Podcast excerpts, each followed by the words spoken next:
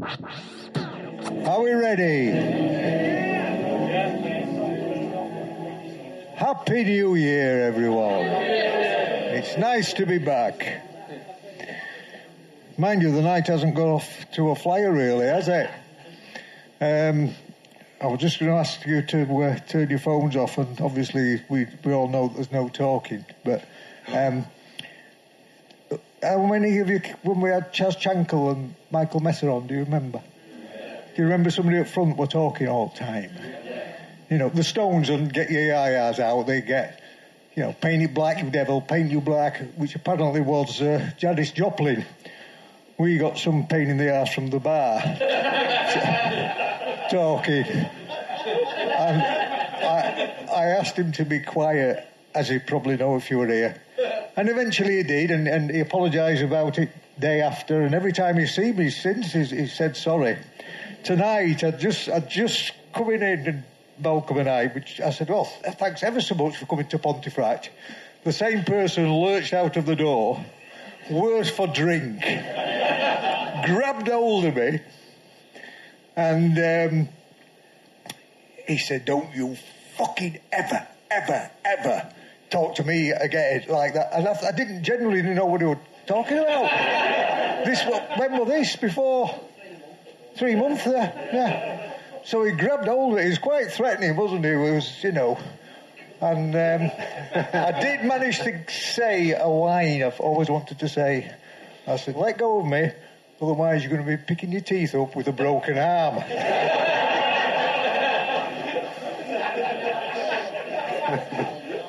Rock and roll, eh? right. So when everybody starts talking tonight. Right. A friend of us all, Mr. Jason Barnard.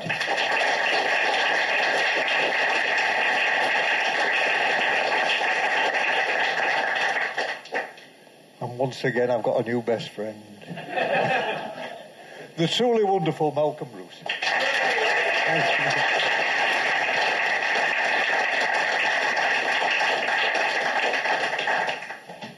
Welcome to Pontefract, Malcolm. Thank you, Jason. It's great to be here.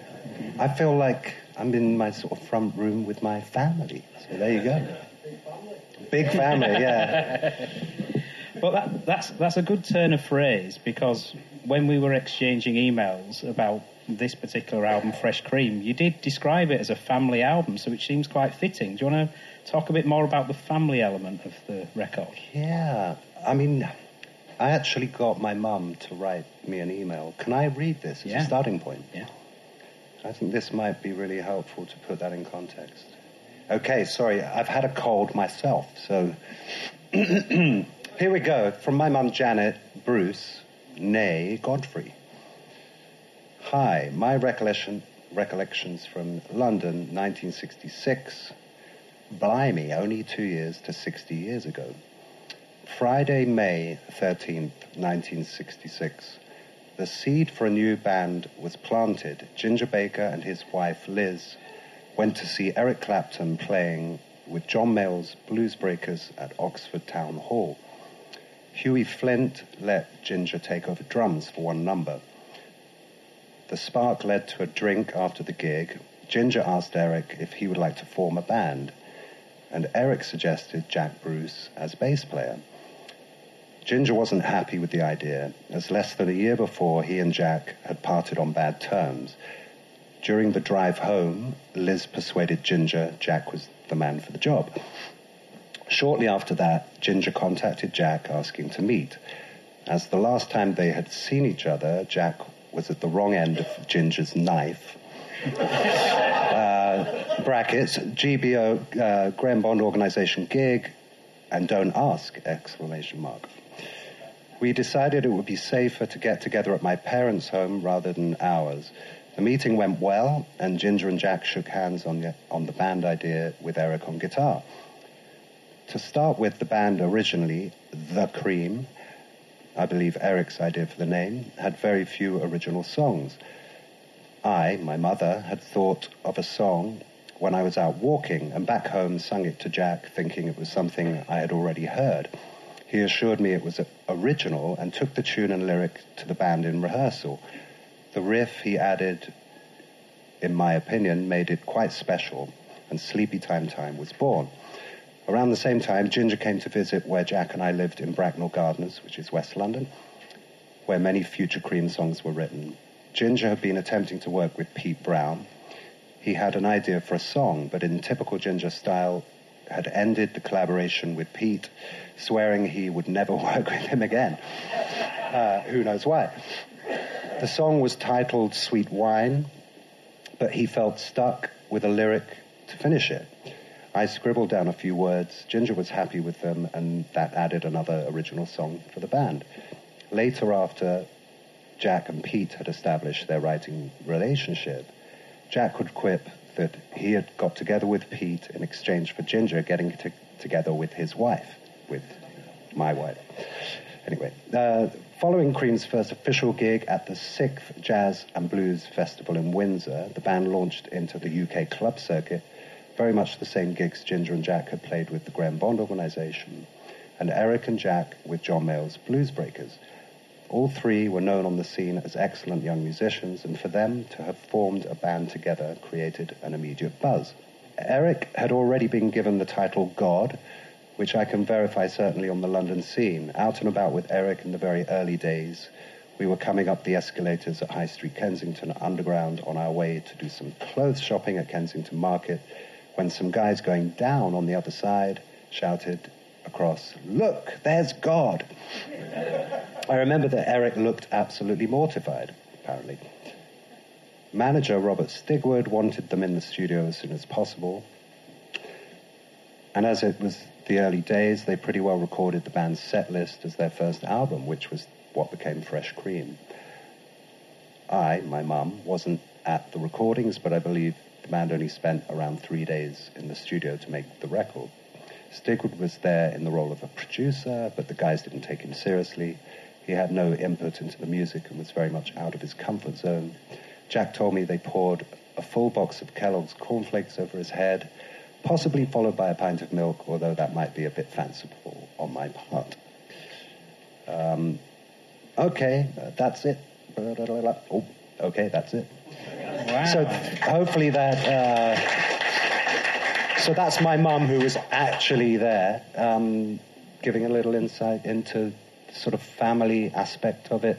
And then it kind of made me think that at the year previously, in 1965, the Graham Bond organization had uh, released their first album, which was called Sound of 65. And my mum had done a similar thing. She'd actually contributed to a couple of songs on that record as well. So, so I guess there you go. Behind every great rock star is a creative wife that writes lyrics. Wow.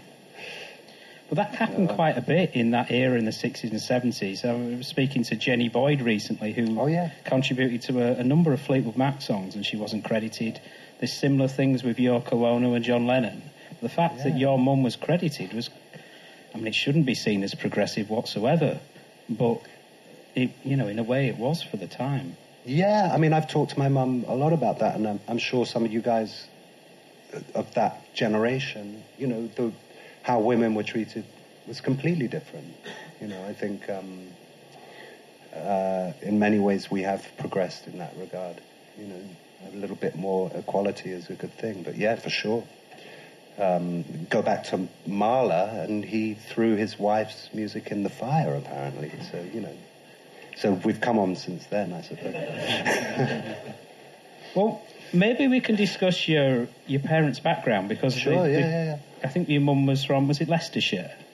No, my mum's uh, a Londoner. Um, yeah, she was, but um, she was born in 1946, and I believe that she was born out of London because of you know it's the end of the war, Right. and you know as we all know, like that made everything crazy. I don't think they. I think my grandmother, being pregnant, had been out sent out of London at the end of the war. Um, but no, very much. My mum was um, kind of Swiss cottage area, Right. Hampstead area. Kind of grew up in that whole. Went to Camden School for Girls with Linda Keith and others. Um, who obviously Linda Keith, if you don't know, uh, was instrumental a little later on. Um, she was Keith Richards' girlfriend, and then had a fling with Jimi Hendrix in New York and sort of uh, invited Chas Chandler to see Jimi in a club, and the rest is history. So, you know, it's interesting um, going back to the early 60s it, and thinking about that music scene. The people were, it was a very small little scene. You know, it wasn't the pop scene. It was this kind of R&B blues boom, the Marquee Club, the Ealing Club, teenagers from Camden School for Girls going, you know, illicitly dancing, and but it was they were into the music. It wasn't anything. There wasn't anything weird about it. Yeah.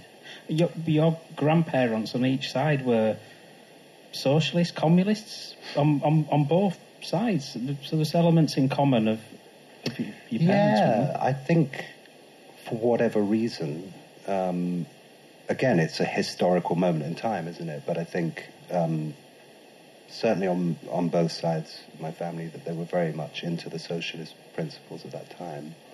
Um, and it's funny when you come from that background and then you make a couple of million quid.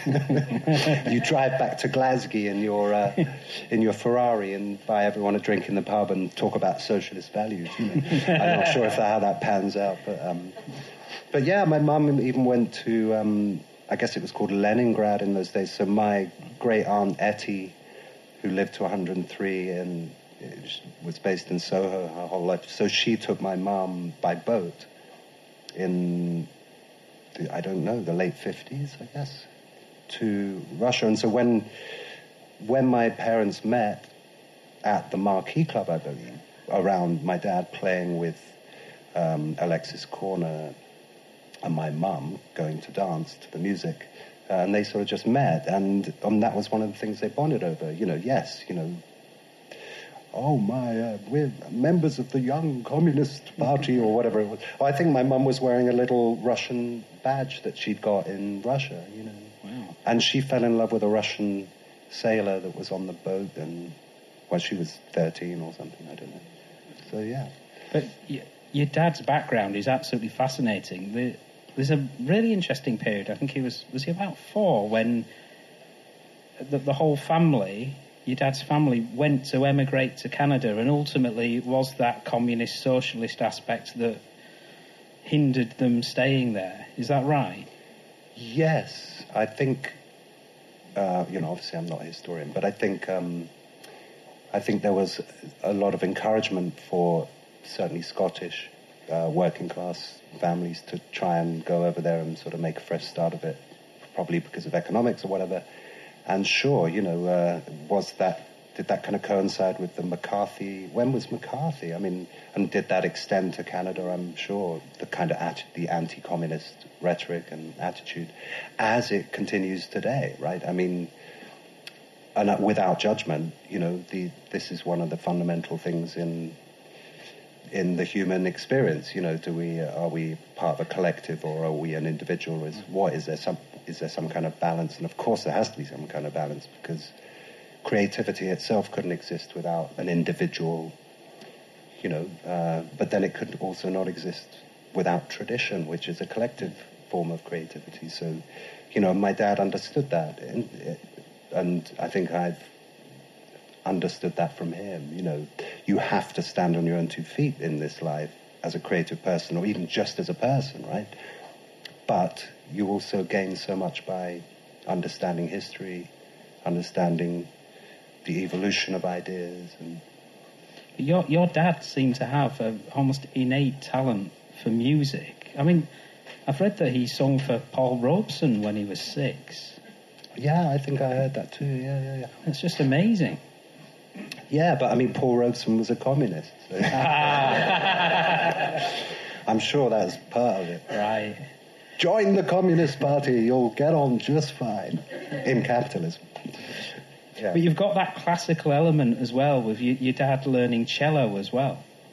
Yeah, I mean, again, it's a great tradition we all share, isn't it? I mean, I, I was learning classical piano by the age of five, and then I, I learned the violin the classical approach to violin, and I'm I'm still composing in that traditional manner, and um, and I think again it's something I inherited from my dad. This understanding that music is, it's not just one thing. It's each style of music, each approach to writing and performing and experiencing music is it's all a big tapestry, the same thing. You know, it's not there doesn't have to be an exclusion of something, and I think that that is one of the things that my dad that makes my dad so unique that he could perform and write blues, but he could also understand Messiaen or Stravinsky.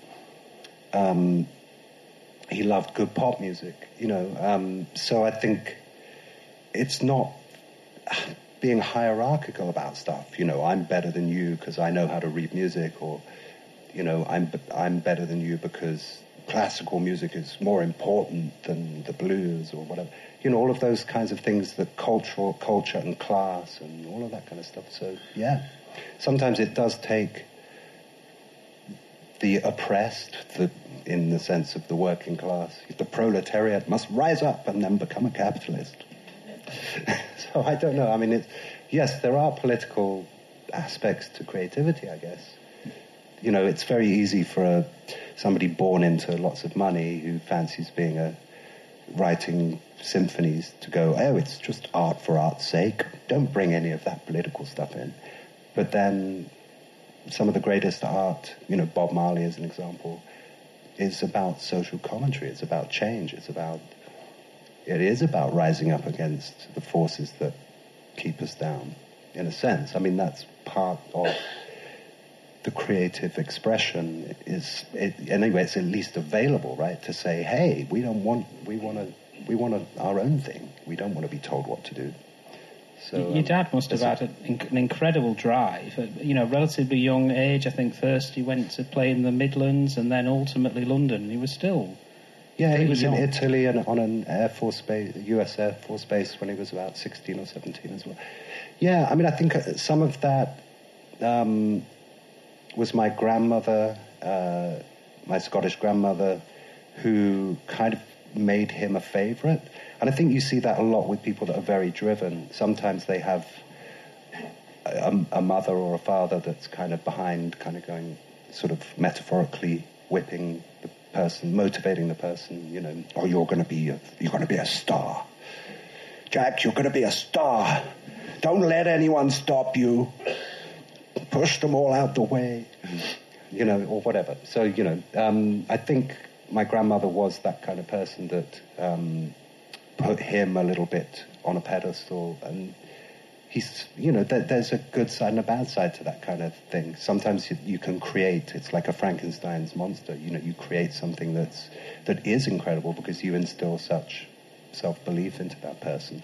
But then the other side is the potential for a little bit of narcissism and, you know, I am better than you. So there, all of that stuff. So.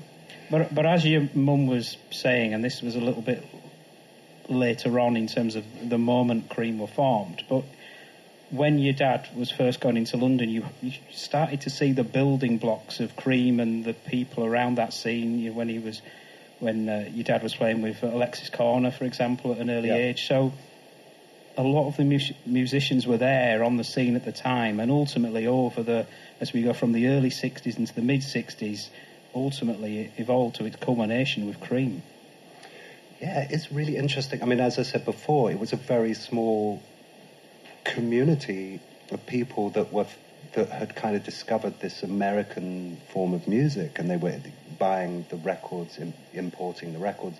It was a very tiny thing. So, you know, at, for example, at the Ealing Club with um, my dad and playing with Alexis Korner, and then they got a residency at the Marquee. But at the Ealing Club, before Ginger was the drummer, Charlie Watts was the drummer in the band. So my dad and Charlie were playing together before the Rolling Stones were formed, before Cream was formed.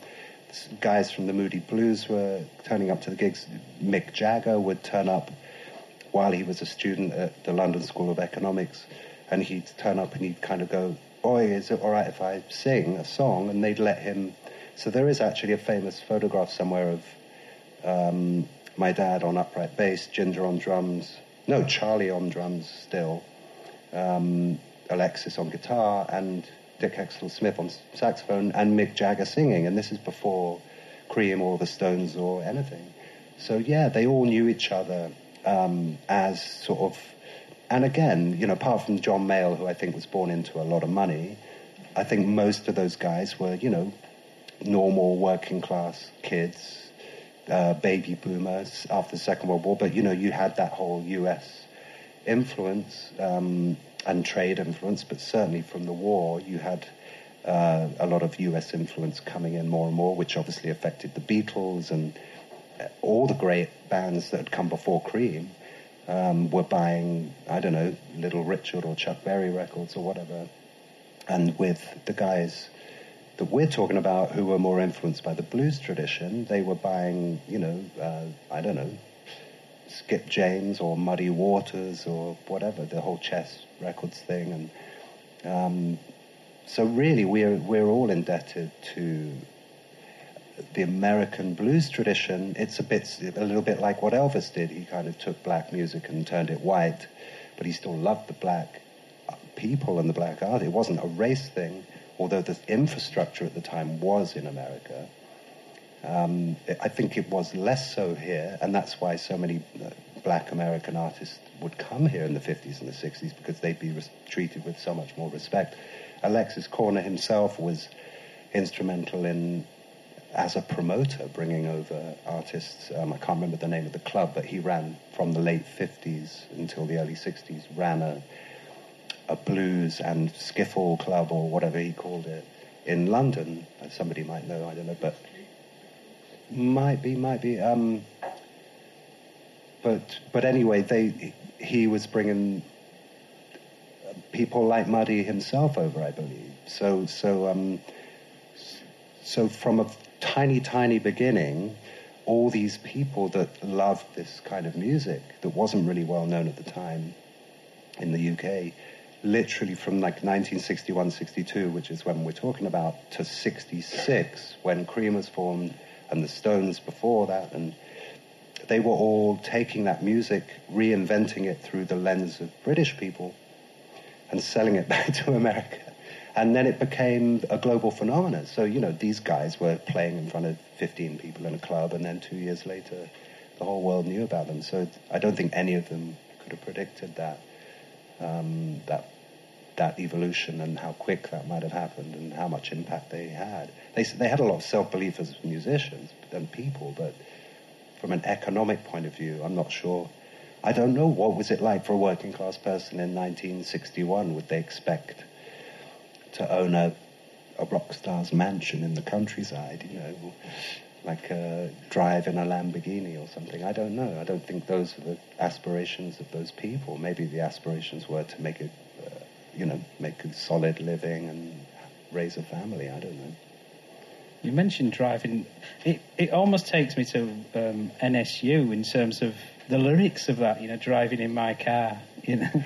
Yeah, but uh, yes, but then that's isn't it a non-specific urinary something? Yes, there is that. Yeah driving to the hospital. Yeah. um, so, because you, your mum was secretary of the Graham Bond fan club, wasn't she? She so, was. So it's all it's all connected, isn't it?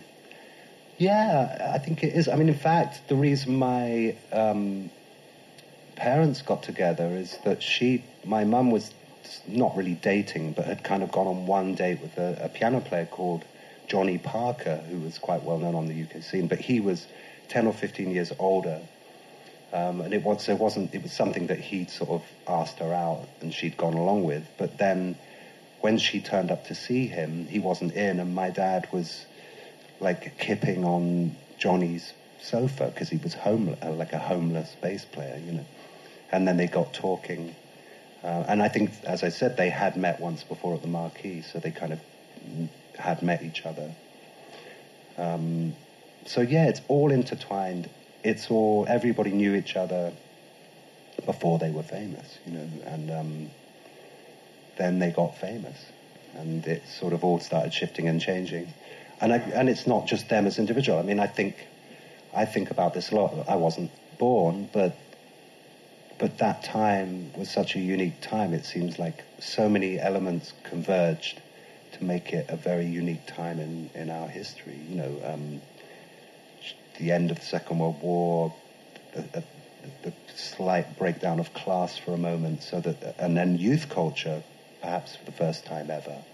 You know, we'd never really had youth culture where young people had a voice, they could express themselves and and uh, have opinions, you know. And uh, maybe I'm gonna I'm gonna loosen that button, you know. How could you do that? Do it back up right now. That sort of thing. So there you go. Get your hair cut. Maybe we should uh, cover a bit on Cream. I think one of the things that makes them so special out of any group is that they were a, a trio of equals, true e- true equals. I, th- I think there was a quote somewhere about Eric Clapton at the start thinking to himself that he's he'd he'd almost be the front man, but he it didn't work out like that at all. And then you've also got Ginger who. Ginger could have been the front man. Yeah. No, I mean, I think you're right. And Ahmet Ertegun, the head of Atlantic Records, when Stigwood was pitching, and that's a complicated story because it was all tied in with signing the Bee Gees, and um, but certainly Ahmet being a man that liked other men in the same way that Stigwood did, you know, um, which obviously they couldn't be open about at the time, but they had their opinions on attraction, and uh, you know, Ahmet wanted uh, it to be Eric Clapton's band with the other two guys as the ba- as sort of standing a couple at least two feet behind him, and um, and no, they had to fight, you know, for my dad to sing songs and be an equal for all of you know. So you're you're absolutely right, and I think that is one of the things that makes the band so unique.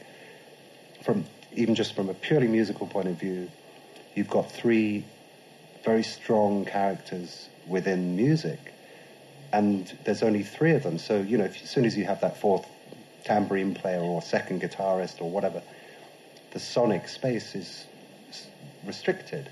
And I think when you just have three, there's all of this space for the bass to kind of do whatever it wants melodically, move around, be creative, be inventive. Uh, and rather than just being, okay, I'm going to play the root note of each chord and try not to get in the way of the real person who's playing the guitar, you know. Um, and I think, I, you know, again, Hendrix, obviously, there was a similar thing going on with that. And, and The Who, to some extent, obviously, slightly different format where you have the singer who's just the singer. Um, um, but in a sense, it's a similar sound. And I think that that is in rock music. It's so open. It gives each musician the ability to really explore who they are in their personality. I think it's just wonderful. And as soon as you add one more person, it, that ability disappears. So yeah. I think we've got a clip, if we've got audio this time, of uh, well, of uh, NSU, and it, it, it's just Jack on his own, sort of breaking the sound down. You see the real power of the bass. Oh, okay. Oh no! Oh, oh. Still on it. Sorry, I'm having trouble with the connection. Please try again in a moment. There you go. Uh, how does it go? Uh, it's very difficult to do this without the drummer, you know. Um, driving in my car, smoking my cigar. The only time I'm happy is when I'm playing my guitar. Oh, I can't believe I'm doing this.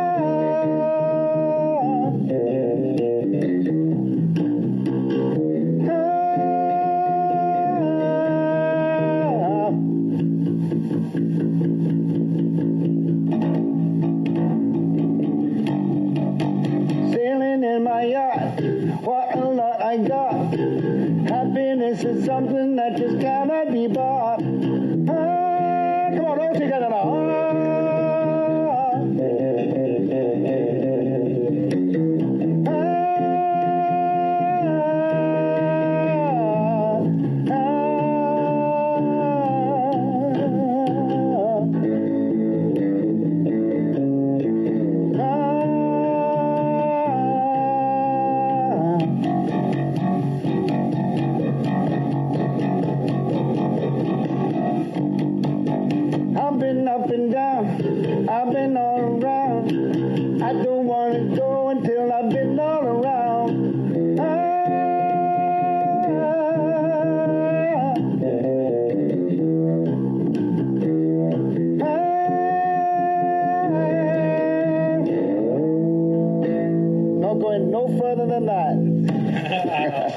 Really? In terms of the release of Fresh Cream, on the same day, certainly in the UK, you've got the release of I Feel Free. And that's got such a commercial edge that works. It's outside of this album, although I think it was put on the US release. Yeah, it wasn't on the original UK release. Yeah. But but your dad's got must have had that E because it's, it's even got a bit of that sort of river deep, mountain high sort of influence in it as well. Yeah, absolutely. I mean, I think my dad was a huge fan of um, people like James Jamerson, the bass player, that had played on a lot of those Motown things. Um, and yes, I guess if you put it in context, when were those Ike Tina records, you know, those kind of classic soul things that had started coming out. I guess they were before 66, or they were around that time, 63, 64, 65. Mm. So as a young person starting to write, and this was very early days, you know, again, you know, you go to your wife, oh, we haven't got any songs, but we've just put a band together with Eric Clapton, and he's God. What are we going to do? well, I was whistling this thing, you know. So, I mean, that's what you've got. You've, and that's literally, as my mum explained, that is what was going on. That's why it is a family, it always has been a family thing. I mean, when I was growing up, I started doing music with my dad. And I have a daughter who is becoming an incredible artist herself, and we've always done stuff together. I think it is whatever you do in life you're a family, right? You know, if you're a plumber, maybe your son or your daughter becomes a plumber because you're a great plumber, and or maybe they say, "And no, I'm going to become a chartered accountant." Um, so yeah, I don't know. I mean, but with music, it does seem to run in families, um, and whether that's just a cultural, social aspect to it, or whether it's genetic, I don't know. I don't know. I mean, there's certainly things. If you try and if you sing, then you might have a certain genetic resonance with your parent. Um, and also, I don't know, it's the nature versus nurture thing is probably impossible to delineate ultimately, but, but sure, you know. Um, family, it's all family. Especially from uh, when you're in Sicily, it's family. Do you think it was the the strong personalities of that trio in Cream that, as well as uh, Ginger's heroin addiction, things were, you know, the group only lasted a, a few years, even despite the, the volume of albums and the great live shows. But the dynamics between that trio was, was wasn't going to last for, forever, was it? It was just yeah, I mean, I think there's a multitude of reasons. I think the timing of it as well. Again, you know, I wasn't around, but I can imagine 66, 67, 68, 69. It was it was a revolutionary time. Whether that revolution then got subverted by MI6 and the CIA or something, probably. In fact, definitely, because uh, the powers that be weren't going to have a, a youth revolution taking over the economic structures of the planet. You know, they're not going to have John Lennon president of the United States of America or something. So, you know, for sure, um, I can't imagine how impactful that time was and how many, what sense of possibility uh, for a creative artist. Um, and, you know, Eric had always been much more straight ahead and still is, you know, to be honest doesn't. It's not to denigrate his amazingness. It's, it's just his interest has always been the Americana blues tradition and a little bit of variation around that. Obviously, he can write a great pop song as well, but but he was and is, I believe, quite wary of jazz or or more complex harmonic structures that he is almost perhaps might feel threatened by. And with my dad, it's the exact opposite. How can I write a pop song that also is like is like Stravinsky or something. So going back to I Feel Free, on the surface, it's the ba ba ba ba da ba. So it's absolutely that kind of Motown. It's got a groove. The, the rhythm is like it could be it could be the Shirelles singing, you know, whatever it is. but you've got structures in there that are taken, that are sort of dis- taken from the classical mu- Western classical music tradition. So you've got two, a bridge one and a bridge two, and in the second bridge, he reharmonizes it so that it creates a completely different emotional effect. With so the melody is rising, the chords are descending, and it becomes chromat- it chromaticizes, and it creates this tension and release. And those things, you're not thinking about it consciously as a listener, but it has it makes the song unique, in the whole pantheon of of uh, popular music, really, in that sense, because he's he's playing a trick on everyone. He's going, I know, I actually know what I'm doing. Mm.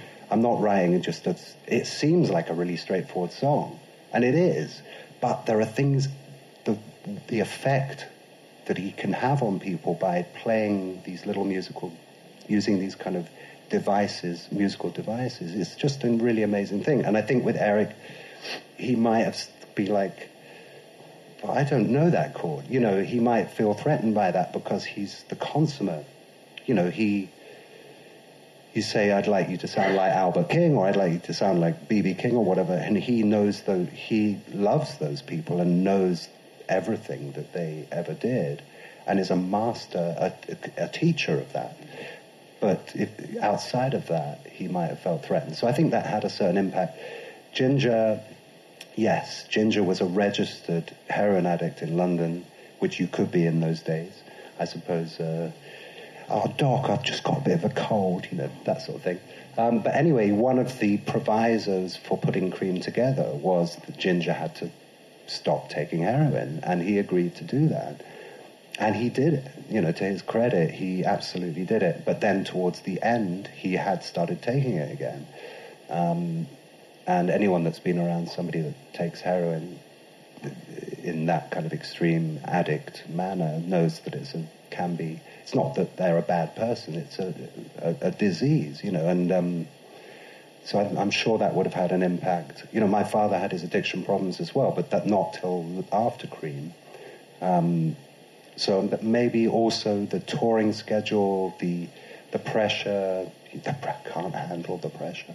You know, I'm not sure that they. And again, as I say, working class kids, five years into their career, and suddenly they're, you know, people are offering them, ah, take my wife.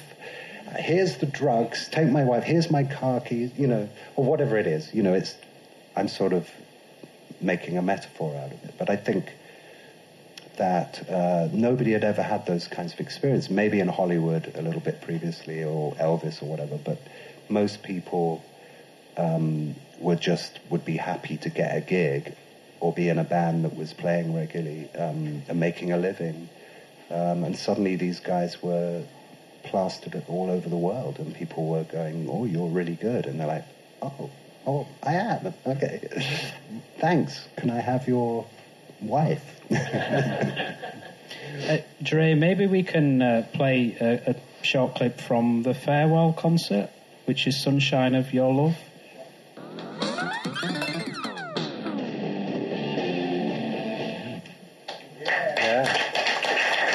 So, um, we have uh, Tony Palmer to thank or blame for this movie. I'm not sure which. I mean, I love Tony. I know him. He's an amazing human being. Um, he did well. No, I mean it's it's interesting actually because he also did um, a film called Rope Ladder to the Moon, which is a documentary about my dad, and they go back to Glasgow, and my dad had bought an island called Sander um, in Scotland because he was a rock star, and you got to buy it off an island. You know? um, but you know, he's kind of walking around the Glasgow tenements and and the, and the shipyards and all of that stuff. And and but Tony had written him, you know, listen to the guy doing this.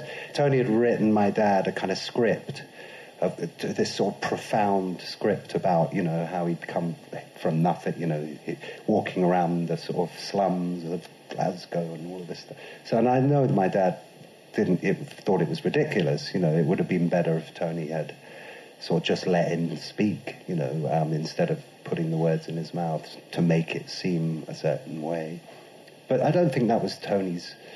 I think that's just the, another aspect of the times, you know, where you've got a, an upper middle class guy that gets given the budget from the BBC to make a, a movie. Um, they're not going to give it to the actual artist. So, so there you go. And I think it's a little bit with this, you know, the music is really interesting and the context is really interesting, but they may not be the great, world's greatest musicians, but they get through to the greatest amount of people. I mean, that's not a little bit condescending. But the next few years for your dad was an incredible blossoming because not only did you have songs for Tailor, you had jazz albums and a much broader palette that your, your, your dad painted with. Yeah, because I think, and again, I think it's something I've inherited for better or worse. It's just the sense of possibility. The, music is this, it's not a limited thing. I mean, of course, we, we define it by limiting it. We, we say, okay, we, here's a harmonic structure. It's not just there, you know, so you kind of, you self-limit in order to create something that's uh, identifiable but um, but in terms of the potential, you know, it's wide open. And with my dad, he was a jazz musician first before he was a blues musician, and he was a classically trained cellist and singing in boys' choirs before jazz and all of that stuff. So, so I think obviously when you have a level of success in the music industry and you have a little bit of money and record labels are interested in talking to you and managers want to manage you and people want to book you and all of that stuff. It kind of opens it up, and you kind of, you, I guess, you can say, well, I, I, how about that symphony I always wanted to write, or um, you know, uh, that jazz record that I always wanted to make. So you know, I, even before Cream had officially finished, I believe, he made a record called um, uh, "Things We Like," which was his first. Jazz first jazz yeah. instrumental record. Uh, Jon Hiseman on drums, later Colosseum, but had already played with the Graham Bond organization. John McLaughlin on guitar. Dick Heckstall-Smith, his already long term collaborator with Alexis and Graham Bond, and my dad on bass. And so, um, so he made that record before his official first solo record, Songs for a Tailor, I think that the year previously. So, yeah. And on your dad's final album, um, was it Silver Rails? Yeah. So you you worked with him a lot on, on that album, and, and Songs yeah. for a Tailor was a reference point, I think, or something that. Yeah, I think he felt that he wanted to find a way to sort of come full circle in terms of, I, you know, I think my dad felt that that had been his definitive statement as a solo artist, even though it was his first record and he made many, many more records. I think he felt that that was he was a and many people would agree that he was Songs for a Tailor was him at the height of his creative powers. Um, and uh, so, yes, with Silver Rails, I think he, in a way, took that as a template and did it again, but as a, a, a final stage of his life and career. I, I, wonder if the final clip we could play would be um, your dad on piano uh, uh, playing theme for an imaginary western, which is, I mean, it's just a wonderful clip.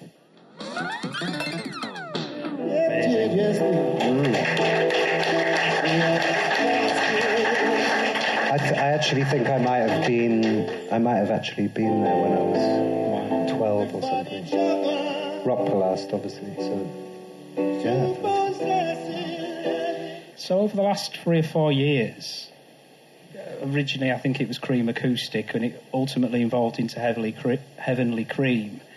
And when I spoke to uh, Pete Brown before he died, he was so passionate about that project, and when you, did you speak to him? Um, Do you know how long ago? So sometime last year? About 18 months. Okay. I, uh, I think he's still here. It's weird when you when you are so close to someone you do, and then they pass away. It's like maybe there's something that's a, trick of the mind to help you deal with grief. But I also think like he's still here. He's floating. Ah, there you are, Pete. Sorry, go. and you're it's, it's more poignant and in the a number of I mean Ginger's on the album and he's Bernie Marsden. Bernie Marsden. I spoke to him as well and he's oh what he's a lovely guy. But yeah, I did quite a few things with him. Uh, just a sweet, incredible uh, talent, but just even more than that, just as a well, you know, so you spoke. I mean, just a down to earth, honest, decent guy, you know. And he was always encouraging younger musicians. All the time. I mean, I'm working with a little bit with a great young uh, guitarist called Chrissy Matthews, and you know, Chrissy was telling me, oh, I was playing a gig when I was 14 in a pub, and uh, Bernie walked in and brought his guitar and encouraged me, and you know, so I mean, yes, Bernie, Pee Wee Ellis, uh, the sax player from James Brown's band, he's on this record. He passed away. He'd been living in the UK with his British wife for many years. Ginger, uh, Mo Foster, the bass player. Uh, yeah, Mo. Um, so yes, it's strange that um, I mean the process of this record. I think it was partly that uh, we had a, a, a director filming um, a making of documentary while we were making this record, and so that whole process of kind of editing a movie.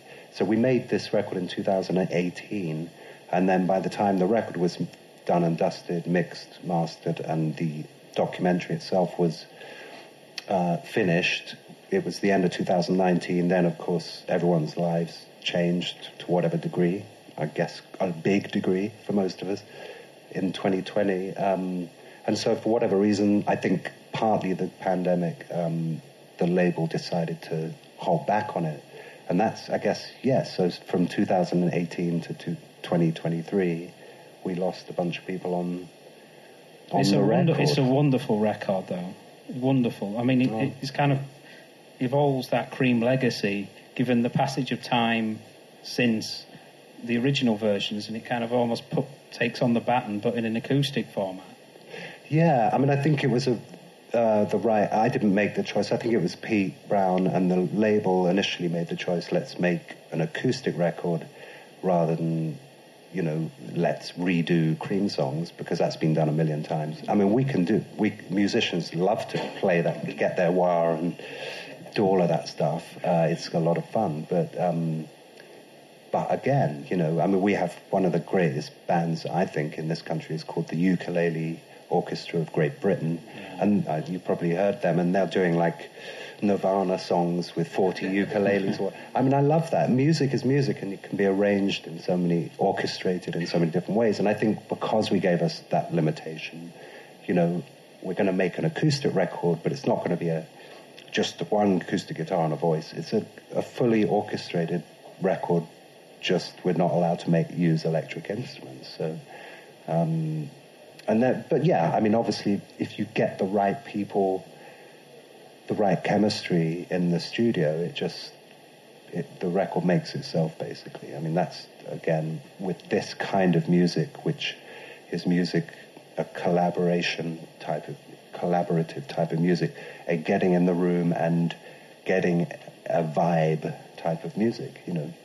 So um, it doesn't hurt to have Ginger on drums and Bernie on guitar and Bonamassa and all those sort of people, and Paul Rodgers and blah, Yeah. blah. So yeah, Well, after we play the album, we come back and before the QA, I want to talk QA. I want to talk to you about your own music and your new- new album, so we can we can cover it that then. We've got a special request from Rev because it's not on the album. Is to play our final final clip, which is "I Feel Free," which was from Beat Club. Yeah. So so um, that was just what I was talking about a little while ago. It's the same melody, but he's just re he's put different chords underneath it, and it it's almost like a new well, it is a new piece of music, but it's motivic. So you're using the same material. It's like clay. You're twisting it around and creating something new out of it. It might not be obvious on the front of it, but it creates a different emotional response to the same kind of piece of music. So anyway. Amazing. Uh,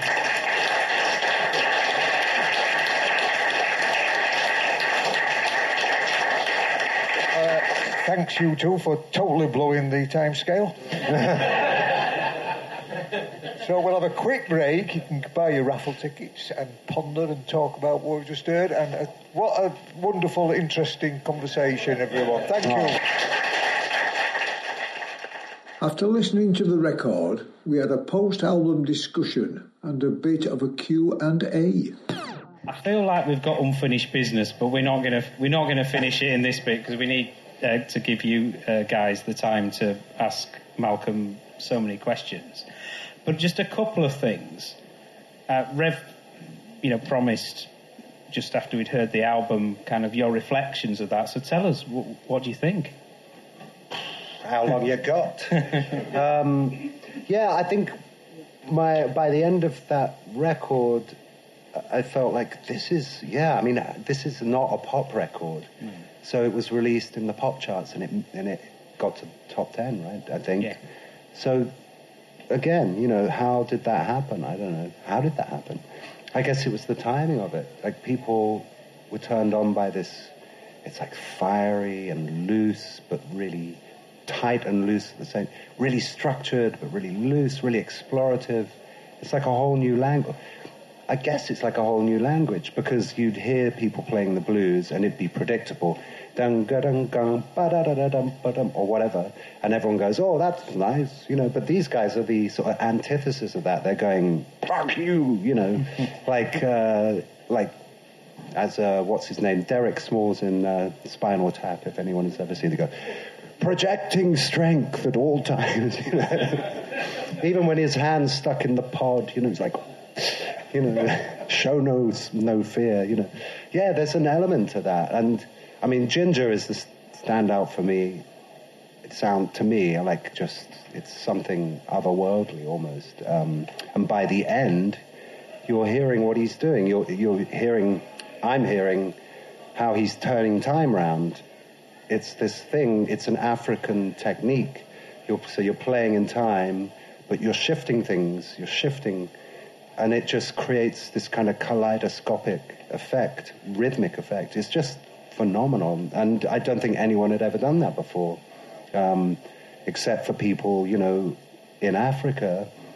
But they'd done it in a different cultural context um, and a different musical context, you know. So it's just, again, it's fusion music. Um, uh, there's jazz, blues, classical, uh, psychedelia, you know.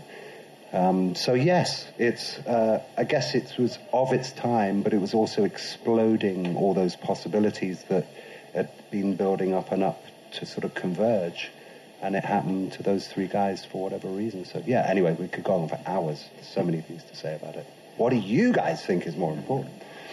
And then just and then finally, and this is one of the areas where we've think we may have unfinished business is that we haven't even had a chance to talk about your wonderful solo work. Your, and it feels like with your new album, it could be your most ambitious album yet. Do you want to tell us briefly about your, your new album? Yeah, I mean, I'm still in the middle of writing it, recording it. Um, it's called Fake Humans and Real Dolls.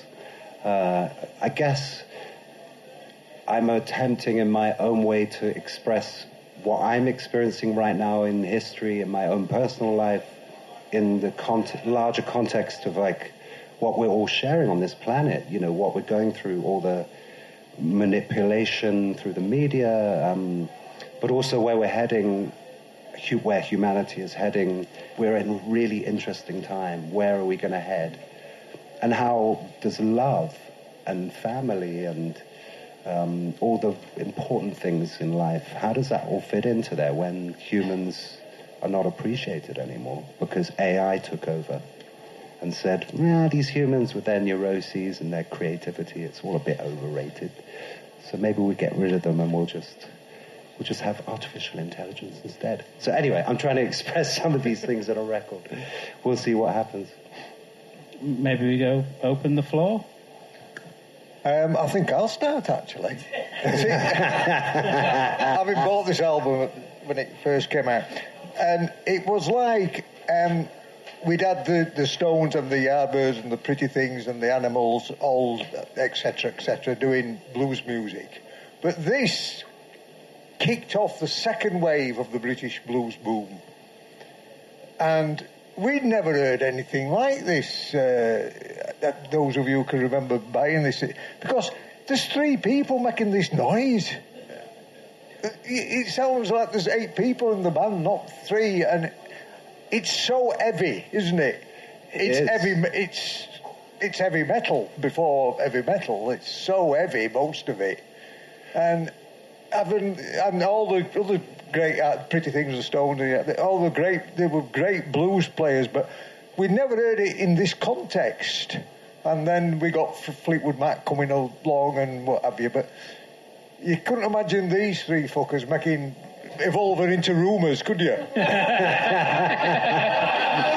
Well, if you if you give them enough a big mound of cocaine, they probably get it done in a week. You know. Um, anyway, that, that's no, my take. on no, I agree. I mean, I think it's a heavy sound. It's not the volume necessarily, because obviously later on, everyone kind of started putting. Well, I suppose Cream did it to some degree, but then you got to the he- real heavy metal, and you know, 700 Marshall stacks, or Yeah. on all that Yeah. nonsense.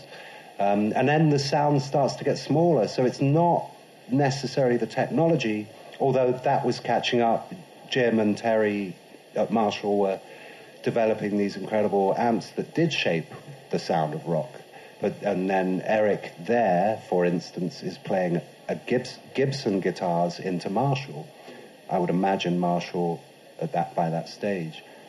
Um, you know, whereas yes, the earlier generations, it's a different sound when you've got a, a Fender Strat into a, Yeah. a Fender a twin reverb amp. It's a very clean. You it's a whole different thing.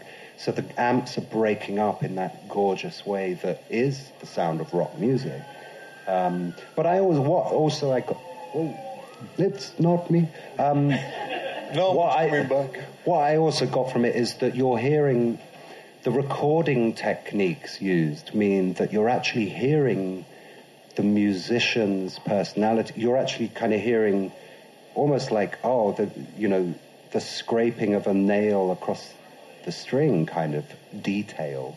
And I don't always pick that up on records that I hear. Sometimes maybe because of compression, which is a, a in case anyone doesn't know, it's a mixing technique uh, that squashes the dynamics of something so that you can make it louder, uh, consistently louder. You hear it on radio all the time. So a lot of records are compressed, which does alter the perception of it.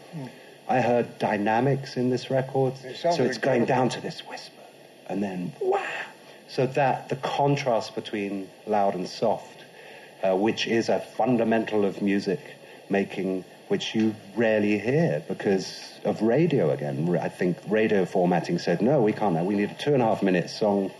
Uh, sorry, that intro is too long. Cut it. You know, like uh, the impact of And it- extra musical people on how music was then created. And I think there you go. There's a, a band with pouring Kellogg's cornflakes over Robert Stigwood's head because he was trying to be the producer. And you try and produce Ginger Baker. I mean, we had a go. You know, you better not tell him what to do. so it's, it's know. John, John Timperley, really, the engineer. the great engineer, obviously, who had incredible He's responsible for this, really. Isn't the sound of it, yeah, absolutely. And obviously, they had great engineers going through, and you know, um, uh, Andy Johns at one point, I think, was assisting uh, him and Glyn Johns. You know, I mean, Beatles, Stones, Yeah, yeah. Uh, Exile on Main Street with Andy, and all of that kind of stuff. So, yeah, I think the engineer, the recording engineer, uh, was an essential part of this record for sure. Right, Irvin, have you got a question? Right. Okay, I'll stand up. Well, actually, Use the mic. Oh, bloody, you've got notes here. Oh yes, he's already for. He's. We've done a pre-interview as well. testing one, two, three. um, actually, Malcolm, I've got two questions, and the second question will be depending on what you say of the first question. Okay. Um, I read recently an interesting uh, um, interview by yourself where you said, I have to read this, that you felt that your father's legacy and importance in the pantheon, pan- pantheon, sorry, pantheon of um, music history was underrated. Wait a minute. I can, uh, and presumably, there's no question about his stature in cream. So I guess somewhat this comment must have been relating to his post-cream work and, and journey. Um, and, and as I said to you before, I felt that Jack, after Cream, has had a lot of iterations, iterations, a lot of journeys, played with a lot of guitarists, Trower, uh, uh, uh, uh, Moore and, and Clem Clempson. And I wondered if he was here today, or indeed your perception, where would you th- like to? Th- where do you think he would like his post-cream legacy? Which part of all that journey would you think his post-cream legacy he might be most proud of? I think I know what I feel he should be most proud of, but I'd be interested to know what you feel, if that's. Well, I mean, I know what he feels.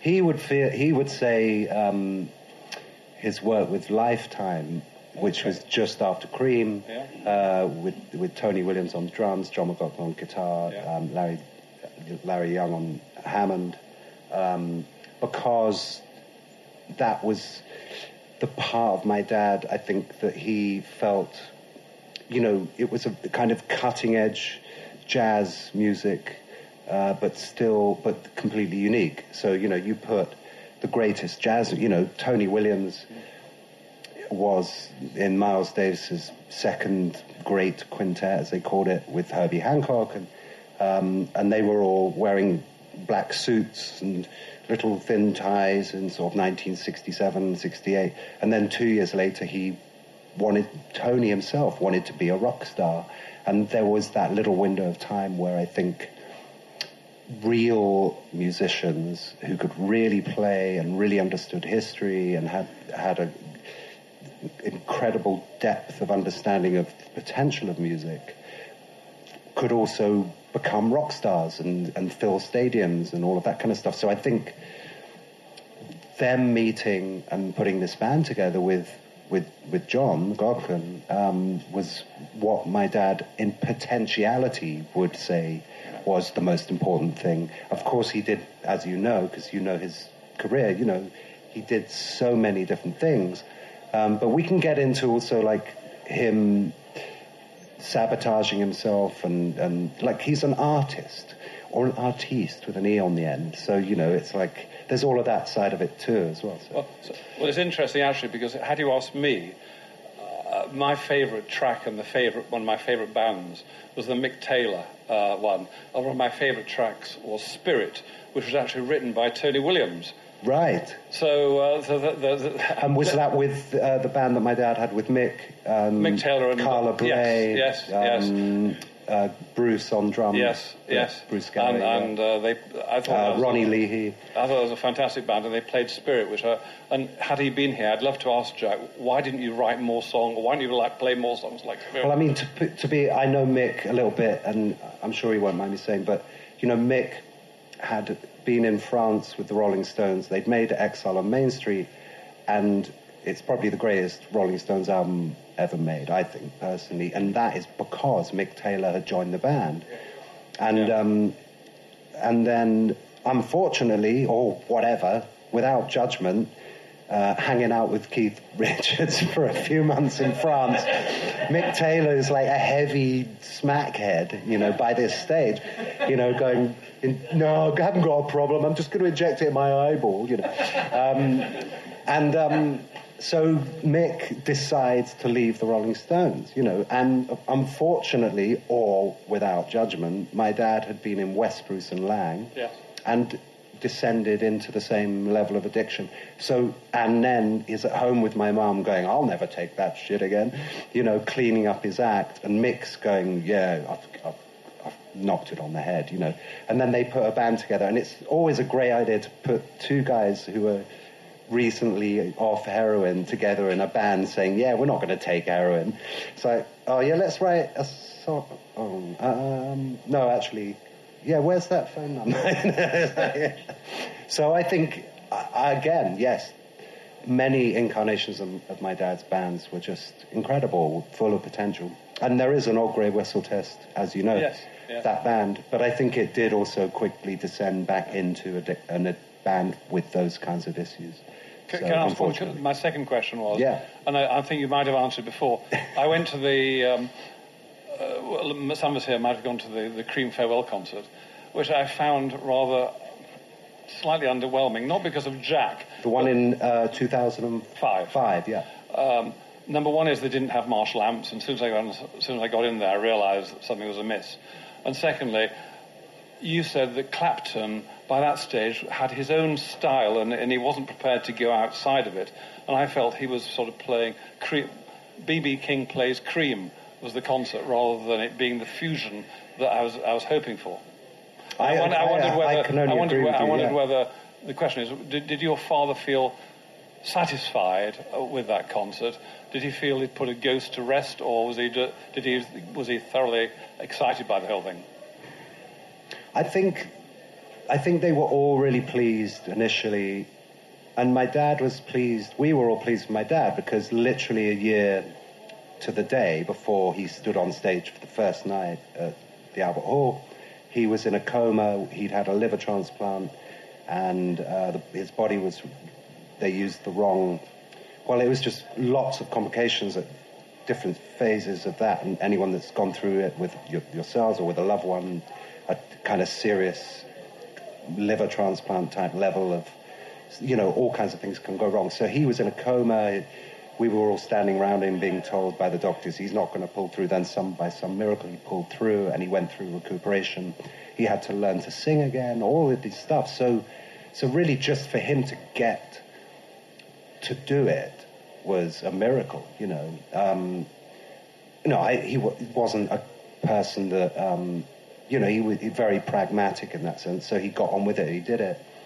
Um, so yeah, musically, I mean, Eric is Eric. I mean, I don't think he's ever, me personally, I don't think he's ever done anything as good as Cream since, since at all. I mean, you, you know, you can the Beano album, all of that. That's really groundbreaking stuff. But by Cream, and I, and I think that's because he's playing with those two guys uh, they're sort of lighting a fire under him, and he's going, "Oh, wow!" And I think that maybe that, as as we spoke about before, you know, by the end of Cream, maybe it was just too much for him. It's like I want to go back to something that's a bit more traditional in terms of arrangement, because he, you know, can you imagine playing with Jack and Ginger in that sense? You know, I think it might have got he might have gone, oh, you know, what if I what if I do go back to having the rest of the band behind a curtain? so I don't know. I mean, I'm a huge fan of, always been a fan of Eric's playing, but yes, he has become more conservative over the years. Maybe it's inevitable. I mean, playing rock, playing blues at the age of 80, I mean, everyone's still doing it. It's yeah. great, but I don't know whether it does slow down and become a little bit, the perception of it becomes a little different. He does uh, the the first farewell concert. He, he, does wear one of the greatest rock and roll shirts of all time. The red, the red, yeah. the red shirt that we saw. Well, it's quite country and western. Yes, it? I've always yeah, wanted yeah. that shirt. Oh well, I, uh, we can give him a call. I've got his number. Over to Mister um, Mister Mike Zim. Thank you. Just a question echoing Jason's comments earlier, Heavenly Cream is a fantastic album. Oh, congratulations on that. It's superb reinterpretational, or, whatever you call it. You mentioned about working with Ginger, and there's been so much written about the uh, relationship, shall we say, between your father and Ginger. What was it like for you working with him? and just a quick one I know you've. I've seen you. You've got a tour with Kofi uh, doing the cream in um, Europe and the States. Are you going to extend that cream tour into the UK? Because it's five years since we saw you in Sheffield. Yeah, well, I mean, this. Is, to be totally honest, I'm going to try and find a way to say this without it getting complicated. But so me and Kofi have worked together quite a lot, off and on, for many years. We got approached by a manager uh, we brought in this guitar player, uh, Will Johns, who is Eric's nephew by marriage, uh, and they stole the project from us. So they they fired me, told me that I was a terrible person, went around to all the promoters and slagged me off, and um, and they and then they kind of pulled Kofi onto their side, and then a few months later they fired Kofi himself as well. Um, after three years of building this project up, getting all the agents involved using our father's legacy and our connection to it. So, um, so w- Kofi just got in touch a few weeks ago and said, "Do you want? I've got a little European tour. We, we're playing the hundred. We're playing three shows in the UK. So it's not. It was never what I wanted to do full time anyway. To, it was just a, a tribute to my dad, and I think it'd be really nice if me and Kofi do it some more, you know, um, and heal that wound because it was shocking the way we were treated. It's the music business. What can I say? You know. Um, and uh, so, yeah, I think we will. If you know, I've got agents that are interested. It's just Kofi's organised this, so there are two or three. Is there one in Barnoldswick or somewhere? I think. But and we're playing the Hundred Club um, in London. But I think if it goes well, yeah, we'll do a proper tour. I'm booking a tour for my own band in June, uh, so I'll be around the UK then. Um, but yeah, I mean, I, I didn't want to come across as negative, you know, but it's just this is the music industry. People go, oh, I'll, t- I'll take something and I'll make it, you know, I'll sort of, that's what happened. So a manager said that he owned the brand. You know, it's like you own the cream brand? Yeah. oh, take me to court, you know. So I, and he didn't pay me, so I, I, and he lives in New Zealand, so I've been in a court case for four years, and now they're threatening me with 40 grand's worth of court costs if I can push it forward. So, but my lawyer thinks I've got a good. It's just nonsense. It's like I'm just trying to make, trying to do something beautiful for my dad, you know, along the way. It wasn't, and some guy came along and stole it also. so there you go. Um, I love Kofi. He's an amazing musician, and um, so hopefully we can do it again and not get ripped off and uh, stay friends. So there you go. And as far as Ginger goes, um, yeah, I mean, I always would send Ginger an email on his birthday, and he was really polite by email. You know, always had a really good relationship with Ginger by email. so there you go. Um, but yes, I mean, there was a funny moment. The first, we, we did two different days with Ginger for the Heavenly Cream Project at Abbey Road. Um, and on the first day, we did a take of Sweet Wine with a wonderful singer called Nathan James and Pee Wee Ellis and Henry Lowther and a bunch of us playing. Um, and I think I said, Mark Waters, the film director, he's, I think he's put it in this documentary. And I think I said, oh, that was great. Should we do one more for luck? You know, just, which is what you always say when you're in the studio, you know, and everyone goes, yeah, all right, let's just do one. And I think I said it and looked round and Ginger was staring at me and he goes, you try to fucking kill me. and he goes like this. He, he, sort of punches. He goes, my fucking heart. You know. So there you go. It was like, uh, did I get the accent right? Um, so like, uh, yeah. I mean, but at the same time, I've had some great times with Ginger. Like he was not who he, you know. Obviously, he's got this kind of uh, you know, reputation for being this sort of horrible bloke, you know. but he wasn't. He was a lovely, like his now his widow Kudzai, who's African. She posts lots of photos on Facebook, and um, and he looks just so happy when he's with her. You know, there was a whole other side to him, and I think a lot of that kind of ornery sort of kind of uh, gruffness was just a front that he'd learned to, to put up. And also, I don't think he liked sycophancy. You know, I think a bit like me, I don't like that. And I'm not sure my dad, I've seen that a lot with famous people. They kind of go, don't treat me any different from anyone else. No, no, I don't want, I'm just a person, you know, I just happen to be famous. And then somebody doesn't treat them differently and they go, would you, you know, I'm a fucking star. You know? so, so, it's like, it's a, it, I think it creates my little bit of experience of success so far in my life. I think it creates a bit of a kind of, uh, you know, bipolar situation where you have to really work at staying grounded because people are coming at you saying, here, would you like to sleep with my wife?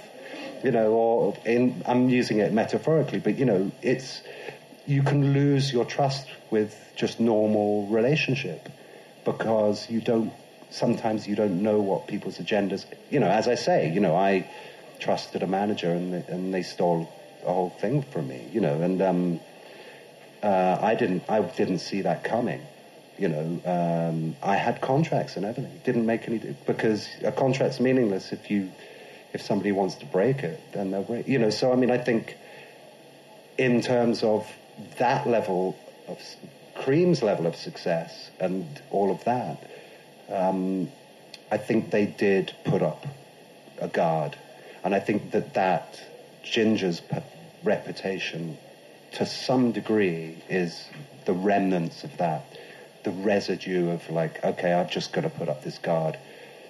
Get out my way, you know. Just start be horrible for the sake of it, because everybody's like, can I touch the hem of your garment, please, please? Fuck off. right, Jodie, hope your question is a good, a good one after this. Yeah, yeah. Um, it was just a quick question. We were talking um, before about Blind Faith, which, by the way, I think would be a brilliant album to do uh, here. Um, and I just wondered what your, if you knew what your dad's thoughts were about Blind Faith and whether he'd ever worked with Steve Winwood before. Because um, I, I, imagine like the, the kind of would have been a bit of a clash with the vocals um, because perhaps they were quite similar. But um, I just wondered if you knew. Oh yeah, I mean, I think I think they both both admired my father and Steve admired each other. I mean, I'm a huge Winwood fan. You know, Arc of the Diver, you know, I mean, all that stuff. Even the, that more pop style, you know, just an incredible singer and Spencer Davis, all that stuff. But um, I think at one point they were considering having Steve in Cream uh, as as a keyboard, as a fourth member, touring member, maybe with with wow. some keyboard. I did hear my dad talk about that a little bit. I think um, Blind Faith. You have to remember that when Cream split up, uh, Eric and Steve put that band together, and there was a knock on the door, and it was Ginger, and he joined himself to the band. So, so you know, it wasn't his idea. He, Eric and Ginger didn't go off and tell my dad to f off. You know, it wasn't that. At least as far as I know, it wasn't that. Um, and my dad, you know, again, as we've sort of intimated a little bit tonight, you know, his interests were he wasn't kind of bothered by it.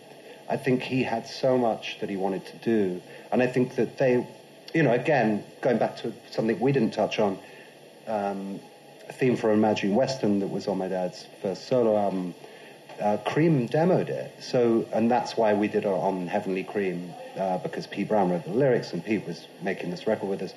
Um, and so some of my dad's music that then ended up coming out on his solo projects were being rejected by Cream, not the musicians necessarily, but the management and the label as being too left field for a commercial band.